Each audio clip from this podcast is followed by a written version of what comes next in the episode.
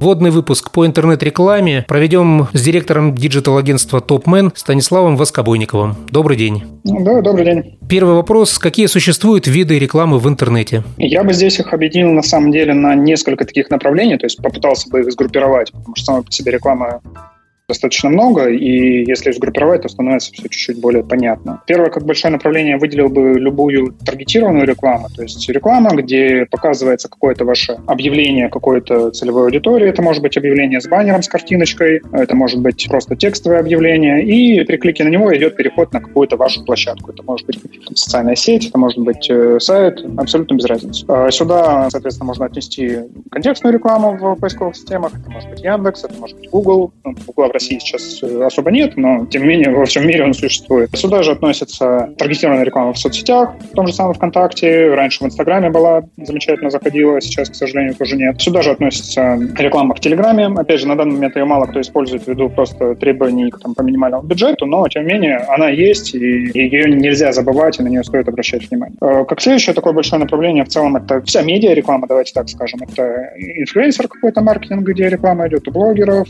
на Ютубе, различных выпусках, в различных подкастах. То есть все вот, вот это вот большое достаточно направление. Реклама в каких-то блогах, опять же, где вы просто размещаете для себя какую-то, не знаю, там, статью описания своей продукции в чем-то блоге, в текстом. Это тоже, соответственно, вот в это вот направление можно отнести. И последнее достаточно такое тоже большое направление, которое я бы выделил, это различные рассылки, которые многие сейчас списывают со счетов, но, но они есть, и они работают. Это различные email-маркетинг, email-рассылки, это различные telegram маркетинг, телеграм-рассылки, смс в принципе, сюда же можно отнести. Это не совсем интернет, но это работает, это есть, и со счетов я бы это точно не списывал. Есть, опять же, если подытожить вопрос, то это все таргетированное в виде контекста там, соцсетей, где конкретные объявления и конкретные переходы на ваши площадки идут. Это все медиа, и это различные рассылки. Я бы, наверное, вот сформировал это в таком ключе. Главное отличие интернет-рекламы от классических рекламных инструментов? Самое главное различие, что она более точно настраивается, более точно показывается, и можно, соответственно, работать с конкретно своей целевой аудиторией. То же самое баннерки наружки.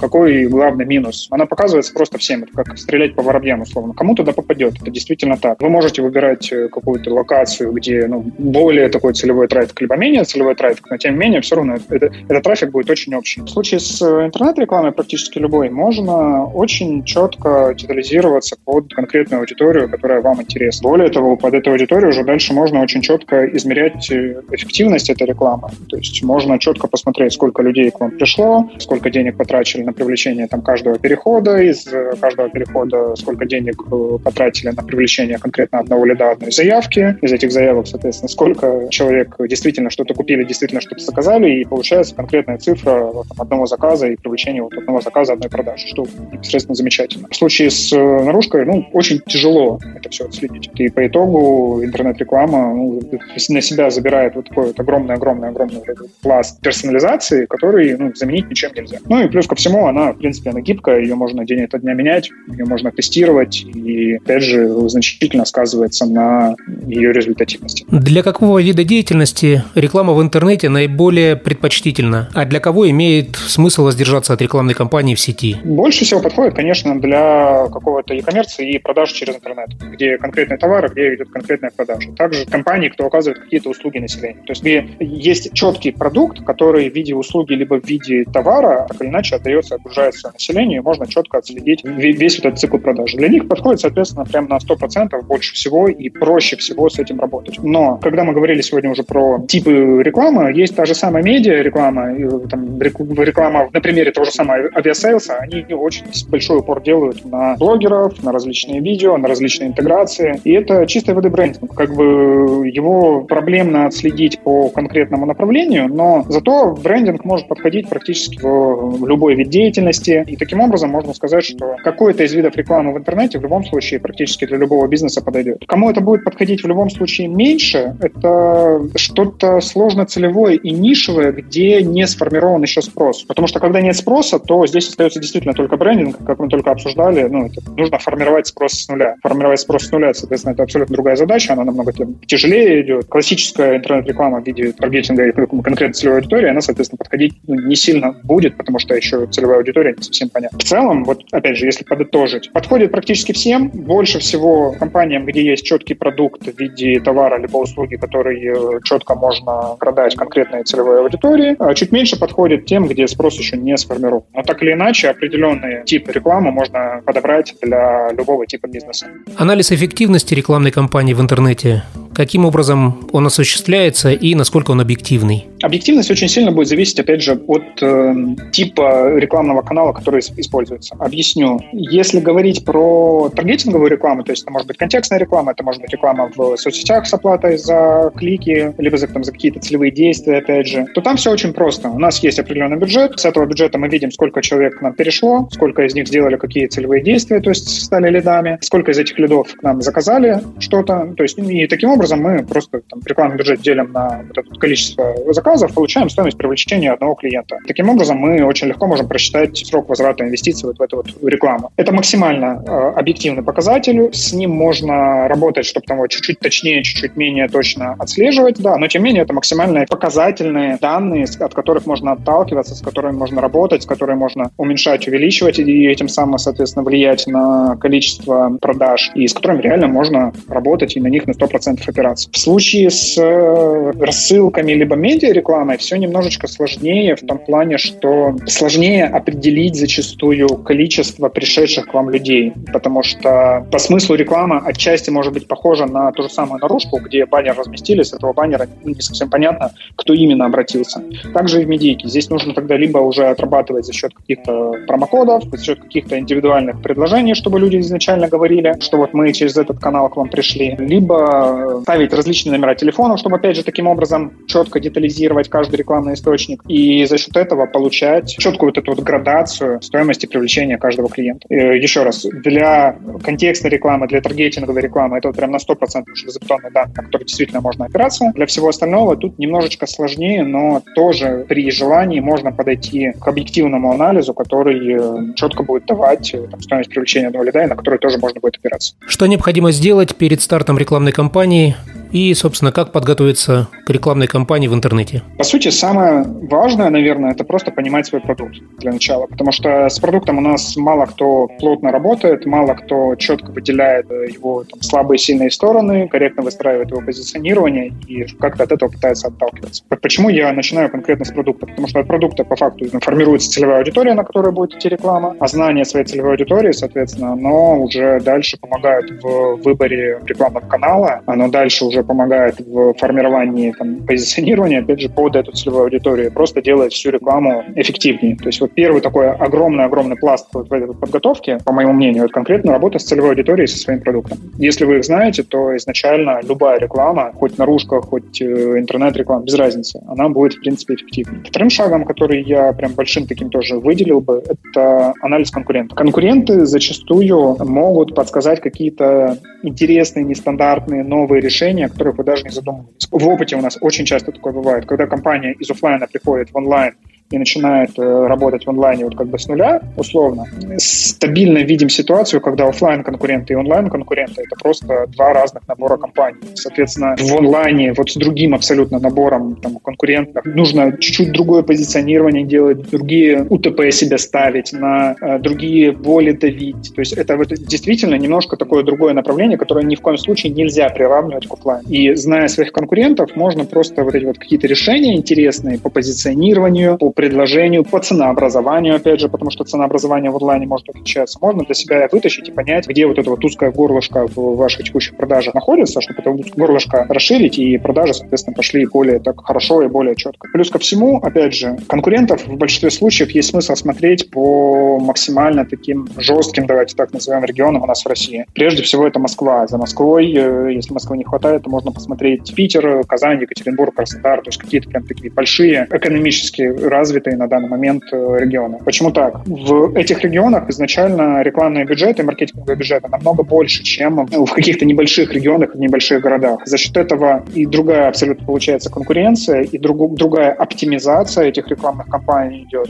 И э, намного больше денег вкладывается просто в условное исследование рынка и поиск максимально работающих каких-то подходов к своей целевой аудитории. И за счет этого, если вы можете посмотреть какой-то действительно работающий уже вариант в Москве, то зачем изобретать велосипед, когда можно взять, скопировать себе работающую какую-то модель и начать сходу продавать с помощью нее. Это всегда немножко странно со стороны выглядит, когда люди пытаются изобрести велосипед вместо того, чтобы брать и использовать просто готовую и рабочую модель. Потому что этот велосипед зачастую, он либо не изобретается, либо изобретается очень долго, либо остается просто менее эффективным, чем то, что существует уже на рынке. Еще раз, первый этап — продукт целевая аудитория, второй этап — это конкуренты. На базе этих двух этапов уже выбор рекламного канала, с которым работать, то есть опять либо контекстная реклама, либо соцсети, либо какая-то рассылка, либо медиа. Когда вы определились с рекламным каналом, тогда да, тогда уже какое-то формирование бюджета, формирование сроков этой рекламы, подготовка уже каких-то рекламных материалов в виде текстов, в виде изображений, креативов, ну, которые, опять же, будут отражать все позиционирование, которое вы на первом этапе с целевой аудиторией для себя выбрали. И после этого, соответственно, уже запуск, тестирование, там, отсмотр результативности при необходимости какие-то корректировки. Как рассчитать бюджет эффективной рекламной кампании в интернете? На самом деле очень такой двоякий вопрос, потому что, с одной стороны, его рассчитать можно, а с другой стороны, его рассчитать нельзя. Именно эффективность рекламной кампании, она и достигается, и исследуется всегда в процессе уже какого-то тестирования и в процессе работы. Практически невозможно никогда сделать какой-то просчет, который на 100% будет совпадать с э, реальностью. Но это скорее будет исключение из правил. Такое бывает, но это действительно бывает очень редко. Где можно сделать действительно какие-то просчеты, которые ну, близки будут,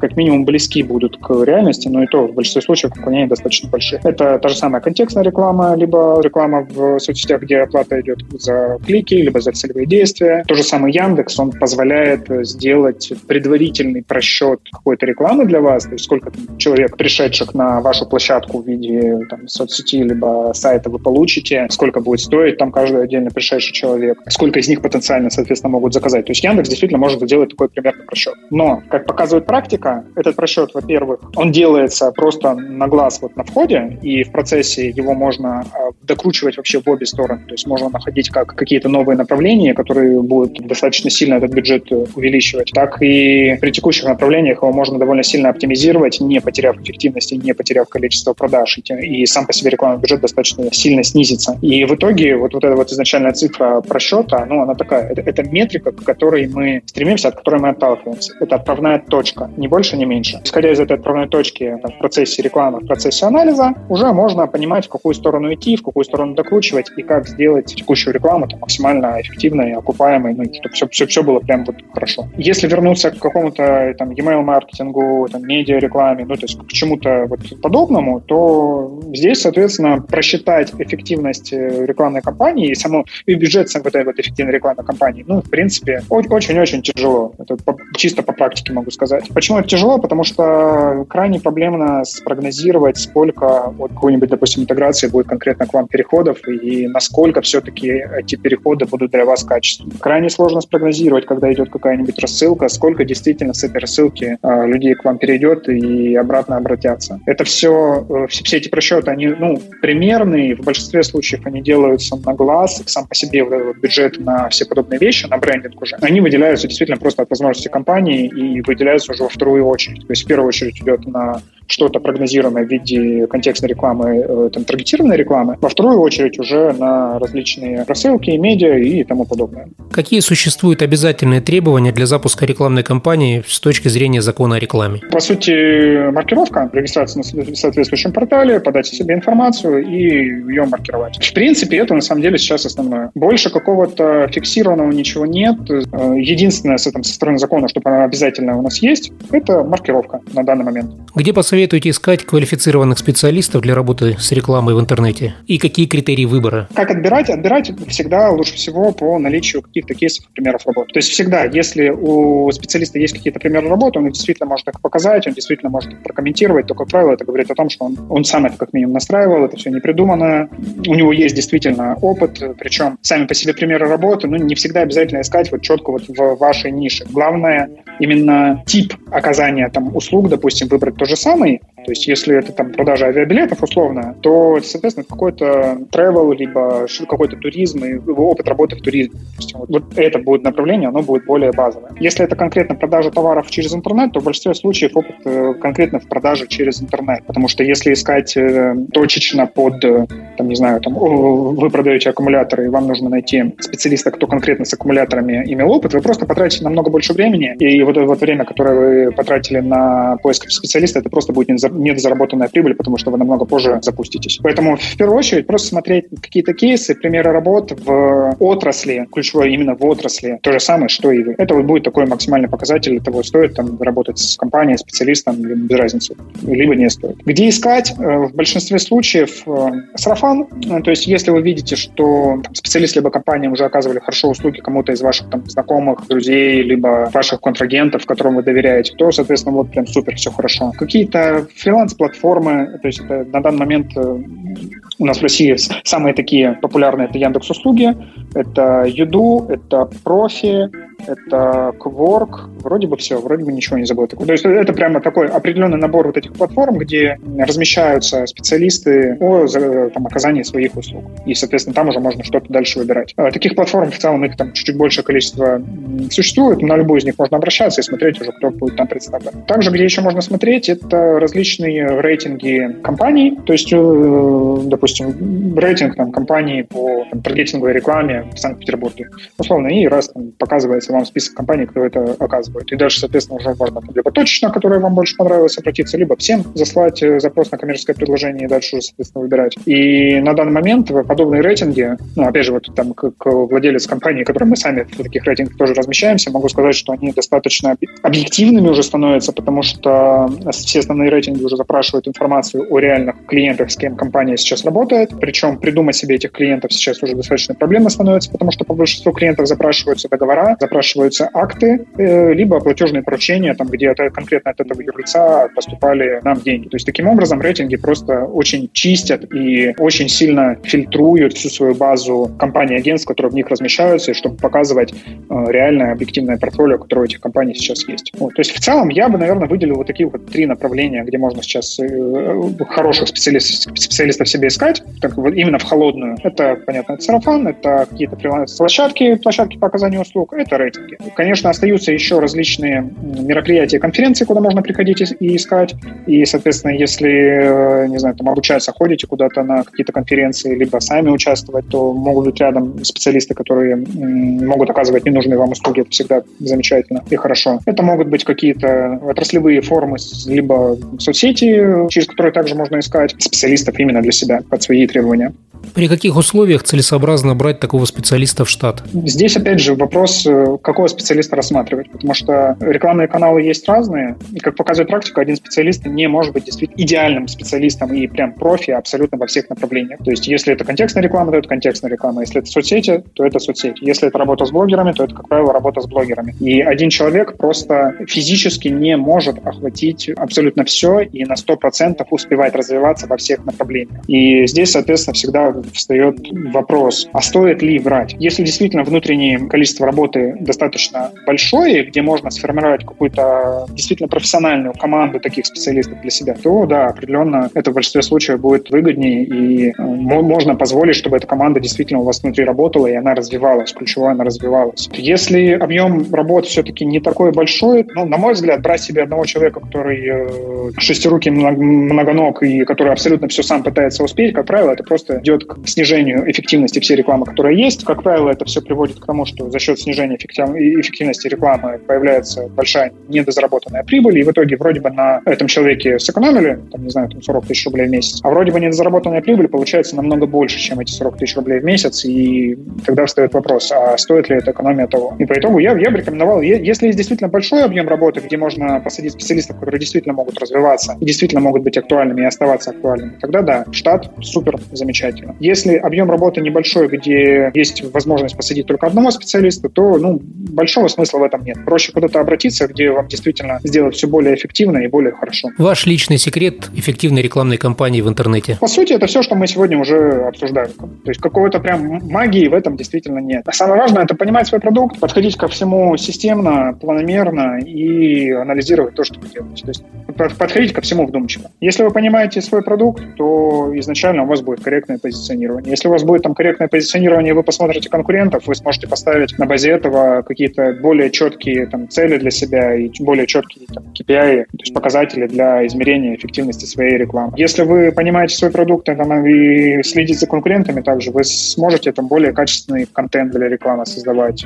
более привлекательные рекламные объявления, более привлекательные креативы для этого делать, что, ну, безусловно, на эффективность рекламы будет сказываться прям очень сильно. Если вы знаете свой продукт, вы можете изначально предположить э, там, несколько вариантов оформления своего сайта, которые могут подходить к пользователям, просто брать и тестировать, какой из них будет более эффективен и более хорошие показатели э, давать. Э, если вы знаете свою целевую аудиторию, опять же, вы можете просто персонализированно к ней подходить и конкретно под нее какие-то предложения в принципе готовить. То есть самое, важное это просто понимать, для кого вы рекламируетесь, что вы хотите рекламировать, что вы от этого хотите получить и анализировать, соответственно, то, что вы получаете. Секрет, он просто в системности и в Э, адекватном, планомерном подходе. Какие существуют заблуждения про рекламу в интернете? Большинство заблуждений, они на самом деле будут связаны с э, каждым отдельным рекламным каналом, который используется. Самое, наверное, такое популярное, это что больше трафика, это равно больше продаж. В большинстве случаев оно и да, и нет. Почему и да, и нет? Вместе с увеличением трафика в большинстве случаев будет э, непропорционален рост продаж, потому что клиенты иногда мало внимания уделяют просто конверсии, конверсии, которая у них вот с этого трафика дальше идет, то есть преобразование этого трафика в, конкретно в продаж, там, процентов преобразования. И э, мало с этим работают. И зачастую, там, прежде чем увеличивать э, просто трафик себе вот, в лоб, зачастую есть смысл просто поработать с э, конверсией, поработать, опять же, со своим предложением и при текущем трафике уже добиться большего результата. Потому что из 10 пришедших вам людей на сайт можно одного всего лишь одному продать, а можно трем продать. Количество денег, затраченных на рекламу, оно при этом не изменится. Но количество продаж, оно как бы будет выше, и э, стоимость привлечения одного там, клиента вот этого, оно там в, в несколько раз снизится, что как бы, безусловно, будет ощутимо.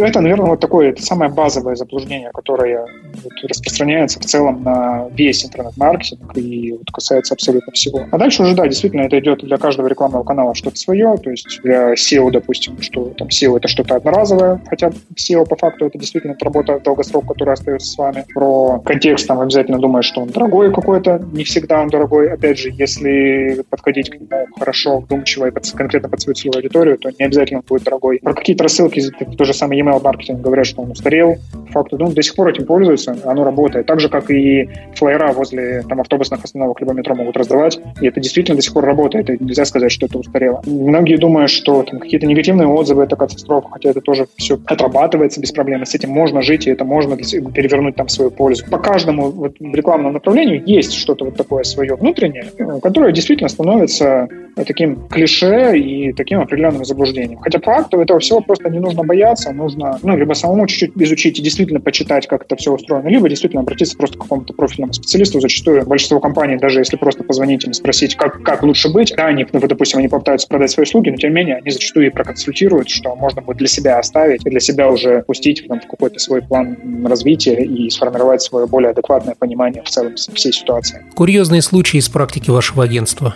В рамках рекламы, наверное, самые такие, с одной стороны, необычные, странные, с другой стороны, прям неоднократно уже возникающие случаи, это когда заказчик обращается, запускается какое-нибудь продвижение, либо реклама, без разницы. Начинают приходить клиенты, и после этого этот, этот же заказчик звонит и спрашивает, у меня вот заявку оставили, а что с ней делать, в принципе? То есть, а что мне перезванивать, а что мне говорить, а как быть? И подобные ситуации действительно, они неоднократные, они ну, зачастую улыбают и выглядят, на перв, первые разы они выглядели действительно странными, сейчас уже просто стараемся помогать и стараемся как-то консультировать и давать какие-то скрипты по обработке этого всего.